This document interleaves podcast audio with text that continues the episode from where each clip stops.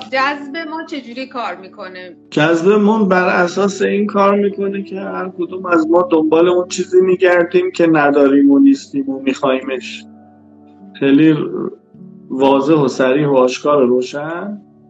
هر کسی دنبال اون چیزیه که می‌خواد. حالا وقتی که کسی یه چیزی رو داره خودش و به اندازه کافی به نظر خودش داره خب قطعا دیگه نمیخوادش.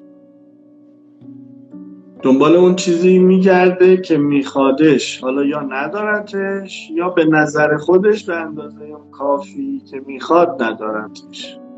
به اندازه مورد نیازش ندارتش و بیشتر می‌خواد. این میشه قانون جذب. خیلی آسون. در مورد جذب نوشتن مثلا یه فرد باهوش جذب فرد کمهوش میشه یا مشابه خودش. عرض گفتم عرض کردم اصلا شما لحاظ نکنید که چه صفتی یا چه چیزی رو الان طرف دنبالش میگرده؟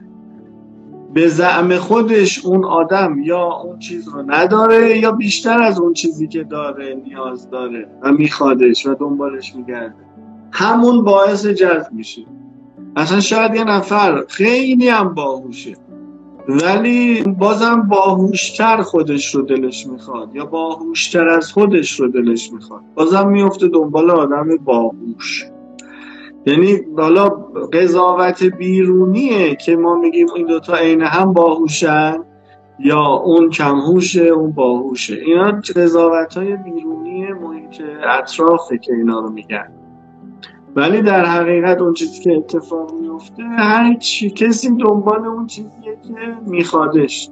حالا چرا می‌خواد؟ شاید داره. بیشتر و بیشتر می‌خواد تا بی نهایت که میشه کمالگرایی و پرفکشنیسم و اینا. یا اینکه نداره و دنبالش میگرده. این دو حالت. یعنی حتی به زعم قضاوت بیرونی شاید دو نفر باهوش باشن و جذب هم بشن ولی باز از درون اونا دنبال چیزی هستند که می‌خوان و همدیگر رو بر اساس اون چیزی که می‌خوان جذب یا اینکه یه نفرشون رو میگیم کمهوش و یه نفرشون رو میگیم باهوش. اینا قضاوت های بیرونیه.